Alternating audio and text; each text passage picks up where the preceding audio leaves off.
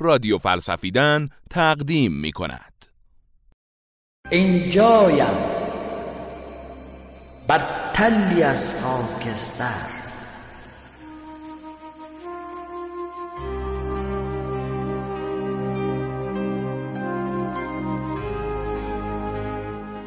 پیش از آن که بتوانی با دیگران باشی باید تنها بودن را یاد بگیری.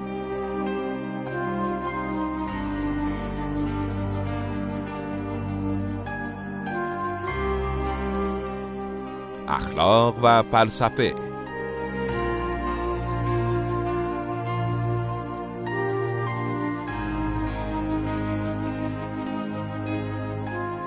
با صدای فاطمه قائمی تهرانی. اینجایم بر تلی از خاکستر. پا بر تیغ می‌کشم. و به فریب هر صدای دور دستمال سرخ دلم را تکان میدم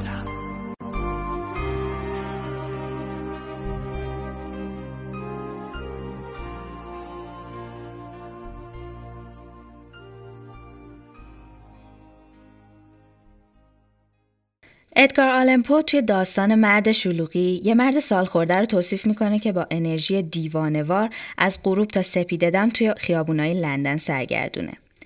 این شخصیت عجیب و غریب که توی داستانم اسم نداره فقط با غرق کردن خودش توی شلوغی های شهره که می‌تونه به صورت موقت حس ناامیدی خودش رو تسکین بده. پو این حس رو اینجوری توصیف می‌کنه. او تنها بودن را بر نمیتابد. او استعداد دست زدن به جنایات بزرگ را دارد. او مرد ازدهام است. آلمپو هم مثل خیلی از نویسنده ها، شاعرها و فیلسوفا از اهمیت خلوت گزینی حرف می‌زنه. پو میگه اگه توانایی خلوت کردن با خود رو از دست بدیم گیر ازدهام جامعه میافتیم و فردانیت خودمون رو در برابر جماعتی که کنارشون زندگی می‌کنیم از دست میدیم. همرنگ جماعت میشیم و به نظر آلمپو این بدبختی بزرگیه. درسته که ما موجودات اجتماعی هستیم و بخش زیادی از عمرمون رو توی جمع میگذرونیم. اما اگه این بخش یعنی همین بخش اجتماعی بودن همه زندگیمون رو در بر بگیره دیگه چیزی از خودمون باقی نمیمونه. رالف والدو امرسون شاعر و فیلسوف آمریکایی به همراه دوستش هنری دیوید سورو از طرفدارای پروپا قرص تنهایی امرسون توی یکی از کتاباش از فیساغورس نقل قول می‌کنه که در خلوت گزینی طبیعت به نحوی با تخیل انسان سخن میگه که هرگز در جمع ممکن نیست. امرسون و سورو اعتقاد دارن که وقتی با طبیعت تنها بشی می‌تونی چیزای زیادی ازش یاد بگیری. برای همین هم معلما رو تشویق می‌کنه که به دانش آموزاشون اهمیت دوران و عادتهای خلوت گزینی رو یاد بدن. چون اینجوری می‌تونن افکار جدی و انتظایی خودشون رو پرورش بدن. باغ ما در طرف سایه دانایی بود باغ ما جای گره خوردن احساس و گیاه باغ ما نقطه برخورد نگاه و قفس و آینه بود باغ ما شاید قوسی از دایره سبز سعادت بود. میوه کال خدا را آن روز می در خواب. آب بی فلسفه می خوردم توت بیدانش میچیدم. تا اناری ترکی بر می داشت دست فواره خواهش می‌شد. تا چلوی می‌خواند سینه از ذوق شنیدن میسوخت. گاه تنهایی صورتش را به پس پنجره میچسبانید. شوق می آمد دست در گردن حس می انداخت فکر بازی می کرد زندگی چیزی بود مثل یک بارش عید یک چنار پرسار. زندگی در آن وقت صفی از نور و عروسک بود یک بغل آزادی بود. زندگی در آن وقت حوز موسیقی بود.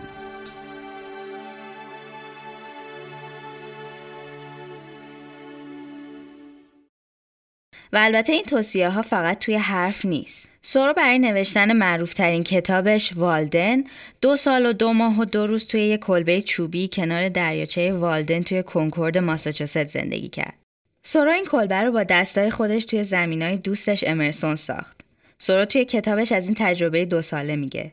از اینکه چجوری با الهام گرفتن از طبیعت چیزای زیادی راجع به اجتماع و روابط آدما کشف کرده و از اینکه چجوری با یه زندگی ساده تونسته خودکفا بشه. سورو توی کتاب والدن راجع به سکوت و قدم زدن توی جنگل اینجوری میگه. من می‌خواستم صدای سکوت شب را بشنوم چرا که سکوت امری مثبت و شنیدنی است سکوت زنگی دارد موسیقیایی است و مرا به هیجان میآورد در شب که سکوت در آن قابل شنیدن است من صدای ناگفتنی ها را میشنوم. سکوت راز دل گفتن روح آگاه با خیش است. اگر روح برای لحظه ای به جنبه نامتناهی خود رجوع کند با سکوت مواجه خواهد شد. سکوت برای تمام افراد در تمام زمانها و مکانها قابل شنیدن است. توی فیلم انجمن شاعران مرده هم جلسه های شعرخونی توی قار با عبارتی از سورا شروع می شد که شنیدنش خالی از لطف نیست. بر این وسیله شاخه بولتون انجمن شاعران مرده را بازگشایی می کنم این جلسات به وسیله خود و سایر اعضا که همکنون اینجا حضور دارند برگزار خواهد شد. تاد اندرسون چون ترجیح می‌دهد که شعر نخواند صورت جلسات را تنظیم می کند اکنون پیام مرسوم افتتاحیه را از زبان عضو انجمن هنری دیوید سارو می‌خوانم. من به جنگل رفتم چون قصد آن داشتم که آگاهانه زندگی کنم. من بران شدم که ژرف بزیم و تمامی جوهر زندگی را بمانم. اینو منم هستم. هر چرا که زندگی نبود ریشه برکنم. تا آن دم که مرگ به سراغم میآید چون این نپندارم که نزیستم. به جنگل رفتم چون می‌خواستم آگاهانه زندگی کنم. تا فقط با واقعیات ضروری زندگی مواجه شوم و ببینم که آیا نمی‌توانستم آنچه را بیاموزم که زندگی برای آموختن به من در چنته داشت. چون نمی‌خواستم در هنگام مرگ دریابم که پیش از آن اصلا زندگی نکرده بودم. نمی‌خواستم آن زندگی را که زندگی نیست زندگی کنم. حیات بسیار ارزشمند است. نمی‌خواستم تسلیم شدن را تجربه کنم. مگر در صورتی که واقعا ضروری بود. می‌خواستم عمیقا زندگی کنم و تمام جوهره زندگی را بمکم. چنان زورمندانه و اسپارتانوار که هر آنچه را که در خور نام زندگی نبود ریشهکن کنم. توی متفکرهای جدیدتر شاید بشه گفت بیشتر از هر کسی هانا آرنت راجع به خلوت گزینی حرف زده. آرنت یه مهاجر آلمانی یهودی بود که از چنگ نازیا فرار کرد و پناهنده آمریکا شد. هسته اصلی فلسفه آرنت که چند سال هم شاگرد هایدگر بوده، اخلاق و ارتباط بین فرد و پلیسه. پلیس به زبان یونانی به معنای شهر یا شهرونده. آرنت که دغدغه آزادی داشت و زندگی توی یه جامعه دیکتاتور و ظالم رو تجربه کرده بود به این نظر رسیده بود که آزادی فراتر از توانایی رفتار با اختیار و خلاقانه در جمعه. به نظر آرنت آزادی همونقدر که به قلمرو سیاسی یعنی وجهه بیرونی مربوطه به قلمرو شخصی و تفکر انسان هم مربوط میشه. اکثرا تعریفمون از آزادی اینه که بتونیم بدون اینکه به کسی آسیب برسونیم هر کاری دلمون می‌خواد بکنیم. اما آرنت میگه اینکه توانایی این رو داشته باشی که توی خلوت خودت هم آزادانه درباره کارهات فکر کنی و افکار تحت تاثیر جمعی که توی زندگی می‌کنی نباشه هم بخشی از آزادیه. بخشی که به نظر آرنت خیلی مهمه. هفته نامه نیویورکر توی سال 1961 از هانا آرنت می‌خواد که یک گزارش از آدولف آیشمان بنویسه. آیشمان یکی از افسرهای بلندپایه اس اس بوده که جنایت زیادی توی جنگ جهانی دوم کرده و توی هولوکاست هم نقش داشته. آرنت توی این گزارش میگه درسته که کارهای آیشمان شرورانه بود ولی خودش یه آدم کاملا عادی و معمولیه نه عقاید ایدئولوژیک سفت و سختی داره و نه آدم شیطانی و وحشتناکیه. آرنت میگه این بیفکریه که باعث شده آیشمان بتونه همچین جنایت هایی رو بکنه. چون تخیل شخصی نداره و بیچون و چرا از قوانین اطاعت می‌کنه. آیشمان توانایی این رو نداشته که وسط کارهای وحشتناکش لحظه ای درنگ کنه با خودش خلوت کنه و به کارهایی که داره انجام میده فکر کنه. به نظر آرنت همین ناتوانی یعنی همین نداشتن آزادی فکری باعث شده که یه آدم معمولی بتونه به یه جنایتکار مخوف تبدیل بشه. گفتیم که آلمپو میگه وقتی در ازدهام غرق میشی چیزی شیطانی در کمینته. آرنت هم میگه فردی که متوجه تعاملات خاموش خود نباشد یعنی تعاملاتی که فرد در اونها گفته ها و اعمال خودش رو ارزیابی می‌کنه با تناقضات درونیش مشکلی نخواهد داشت و حتی برایش اهمیتی ندارد که مرتکب جنایاتی هم بشود. آرنت به این نتیجه می‌رسه که مشکل اصلی آیشمان و خیلی از جنایتکارای دیگه اینه که توی بازگشت به خود و خلوت گزینی شکست می‌خورن. برای همین نمی‌تونن معنای کارا و افکار و اعتقادای خودشون رو ارزیابی کنن و از درک تمایز بین واقعیت و خیال، صدق و کذب و خیر و شر ناتوان میشن. آدم توی چنین شرایطی به قول نیچه به یک حیوان میان گله تبدیل میشه. با اینکه از لحاظ بیرونی آزاده که هر کاری بکنه غریزه گله باعث میشه که پیرو جمع بمونه و کسی که داره گله رو هدایت می‌کنه با این گله مطی می‌تونه هر کاری که می‌خواد بکنه اما خروج از گله و فکر کردن راجع به همه چیز ممکنه باعث این بشه که بفهمیم اشتباه کردیم و این کار باعث رنجمون بشه. زین همراهان آسر دلم گرفت.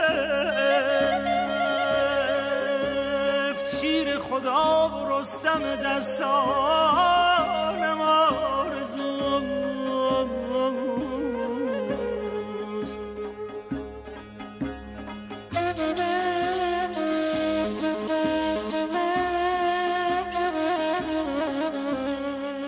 اینجا رادیو فلسفیدن است.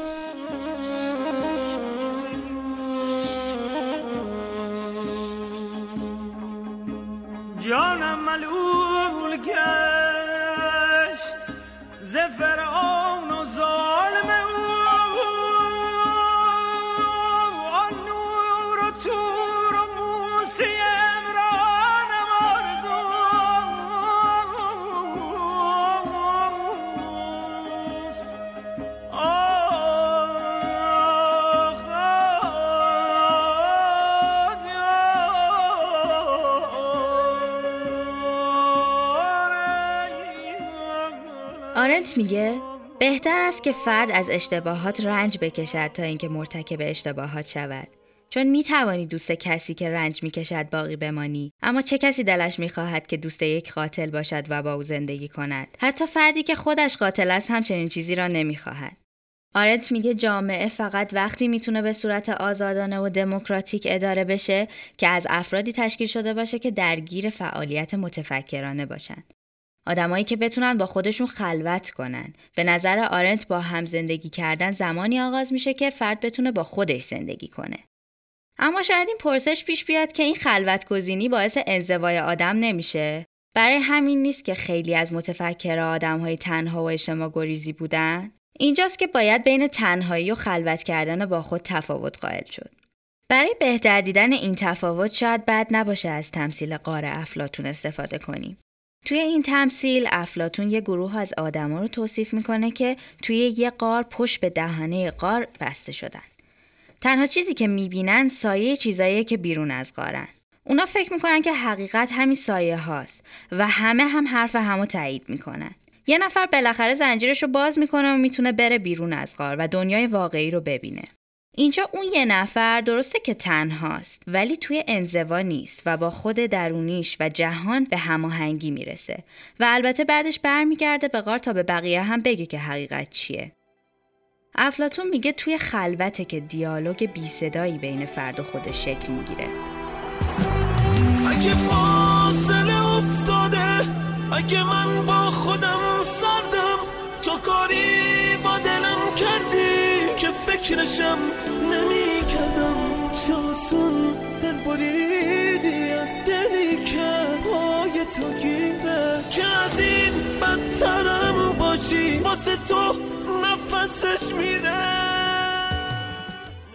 آرنت هم توصیف مشابهی از خلوت داره. میگه فکر کردن از منظر اگزیستانسیالیستی عملی است که در خلوت ولی نه در انزوا اتفاق میفته. خلوت کردن آن وضعیت انسانی است که در آن من همراه خودم هستم. تنهایی وقتی به سراغم میآید که من تنها و بیکس باشم. دلم همراهی کسی را بخواهد اما نتوانم کسی را پیدا کنم. توی این خلوت کسی دنبال رفاقت دیگران نیست چون اصلا تنها نیست یه مکالمه بین آدم و خودش ایجاد میشه و اون صدای ساکت پرسش های مهمی رو از آدم می‌پرسه. پرسش هایی که باعث میشن آدم مجبور بشه زندگی خودش رو ارزیابی کنه. آرنت میگه خود تنها کسی است که هیچ راه فراری ازش نداریم. البته مگه اینکه دست از تفکر برداریم. خلوت کردن فقط به درد جلوگیری از فجایع نمی‌خوره. آدما توی همین خلوته که می‌تونن ارتباط خودشون با دیگران، طبیعت و خدا رو درک کنن. توی فرهنگ شرق تقریبا برای هر کار مهمی به خلوت نشینی نیازه. عارفا چله نشینی های متعددی دارن تا بتونن چیزهایی که دنبالشن رو درک کنن. توی مرحله مهمی از سیر تربیتی بودایی ها نیازه که راهب با خودش خلوت کنه و البته توی دنیای شلوغ جدید ما هم از این جور آدما پیدا میشن. تو اون باطن خودت برو عقبش وقتی قلبت که حق می‌بینه برو تو نماز برو تو روزش برو تو کارهای خیر برو. نه کار نبود سکوت نشستن. دو ساعت یه ساعت نیم ساعت روزا پیشینیه چرا؟ تفکر تحقل راست ساعت و فکر افضل من عبادت سبعین سنه سبعین می‌دونه هفتاد. هفتاد سال. آه. هفتاد سال بیشتر بیشترین عمر این اومد بین شست و هفتاده. لذا خیلی هفتاد و هر چند فرمایش میفرمم کسی یه ساعت فکر کنه یه مرتبه یه دری وا کرده دیگه. ممکنه هفتاد سال در وا نکنه. ساعت تفکر کرد در رو خیلی از هنرمندا پیش از خلق اثر هنری بزرگشون مدتی رو با خودشون خلوت می‌کنن. مثلا مارسل پروست خودش رو تو اتاقش حبس کرده بود و حتی دیوارای اتاقش رو با شونه های تخم مرغ آکوستیک کرده بود تا سر و صدا مزاحمش نشه و در جستجوی زمان از دست رفته رو نوشت. یا مثلا هیث لژر برای بازی در نقش جوکر توی فیلم شوالیه تاریکی یک ماه خودش رو در اتاقی حبس کرده بود و روی صدا و شخصیت پردازی جوکر کار کرده بود. اما هیچ خلوت گزینی به پای سلینجر نمی‌رسه. این نویسنده مرموز آمریکایی بعد از اینکه با کتاب ناتور دشت توی دهه 50 میلادی حسابی مورد توجه رسانه ها و مردم قرار می‌گیره خونش توی منهتن نیویورک رو رها می‌کنه و توی یه زمین 36 هکتاری توی کرنیش نیو همشایر زندگی جدیدی رو شروع می‌کنه. سلینجر هیچ خبرنگاری رو راه نمیده. از ناشرش می‌خواد که عکسش رو از روی جلد ناتور دشت برداره و هرچی بیشتر سعی می‌کنه حریم خصوصیش رو حفظ کنه برای مردم و رسانه ها جذاب تر میشه. داستانهای زیادی از تلاش های خبرنگارا و زندگی نام نویسا برای سر زدن دزدکی به املاک سلینجر و عکس گرفتن ازش وجود داره و گفته شده که توی باغش یه اتاق شخصی داره که هیچ کسی رو توش راه نمیده. برای نوشتن هر روز لباس سربازی جنگ جهانیش رو میپوشه و میره توی اتاق و گاهی برای چند روز هم بیرون نمیاد. عجیبتر هم این که سلینجر دیگه کتابهاش رو چاپ نمی‌کنه. توی چند باری که توی دهه های 90 و 2000 برای شکایت از کسایی که حریم خصوصیش رو زیر پا گذاشتن از خلوتش بیرون اومد و پاش به دادگاه باز شد شهادت داد که هنوز نویسنده است و فقط دوست نداره کتاب های جدیدش رو چاپ کنه. اما بعد از مرگ سلینجر توی 91 سالگی و بعد از چندین دهه انزوا نامه های منتشر شد که بین سلینجر و یه دوست بریتانیایی به اسم دونالد هارتاگ رد و بدل شده بود. توی این نامه ها سلینجر دیگه ای رو می‌بینیم. کسی که اونقدرها هم گوشگیر نبوده. دست کم یه بار به آلمان رفته برای تولد هفتاد سالگی دوستش به لندن سفر کرده و یه بار هم با تور رفته دیدن آبشار نیاگارا و دره بزرگ آریزونا.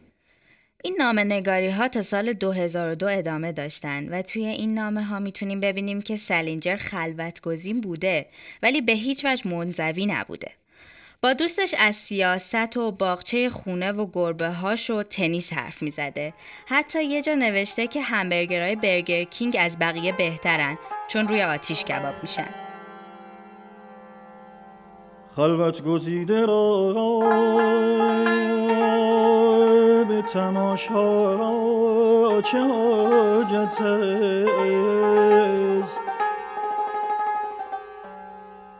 چون کوی دوست هست به صحرا چه حاجت است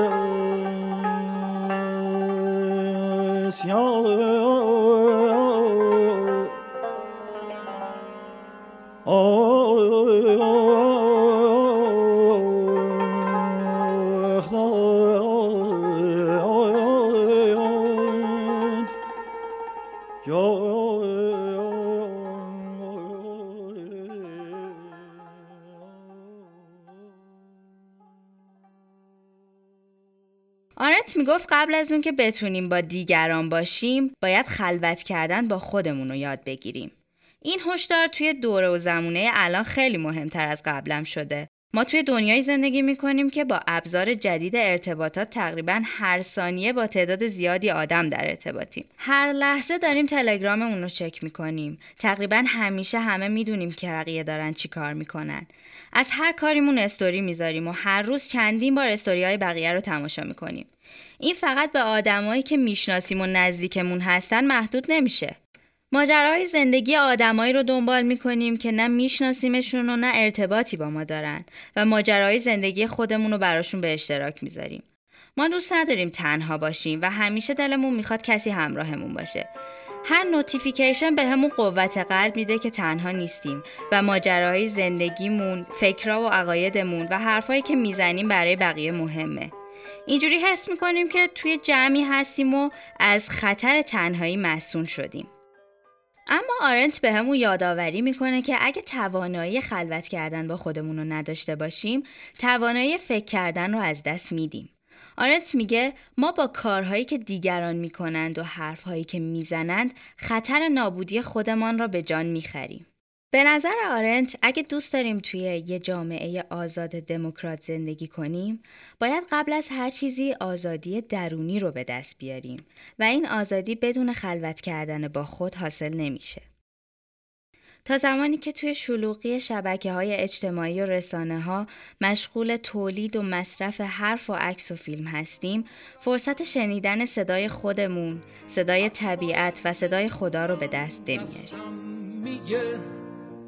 منو توی آینه نشون میده میگه این توی نه هیچ کس دیگه جای پاهای تموم قصه ها رنگ غربت تو تموم لحظه ها مونده روی صورت تا بدونی حالا امروز چی ازت مونده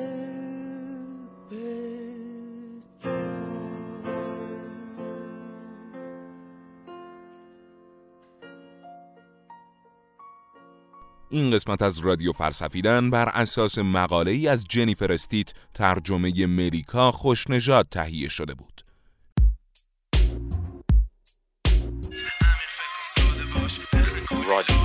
فلسفیدن.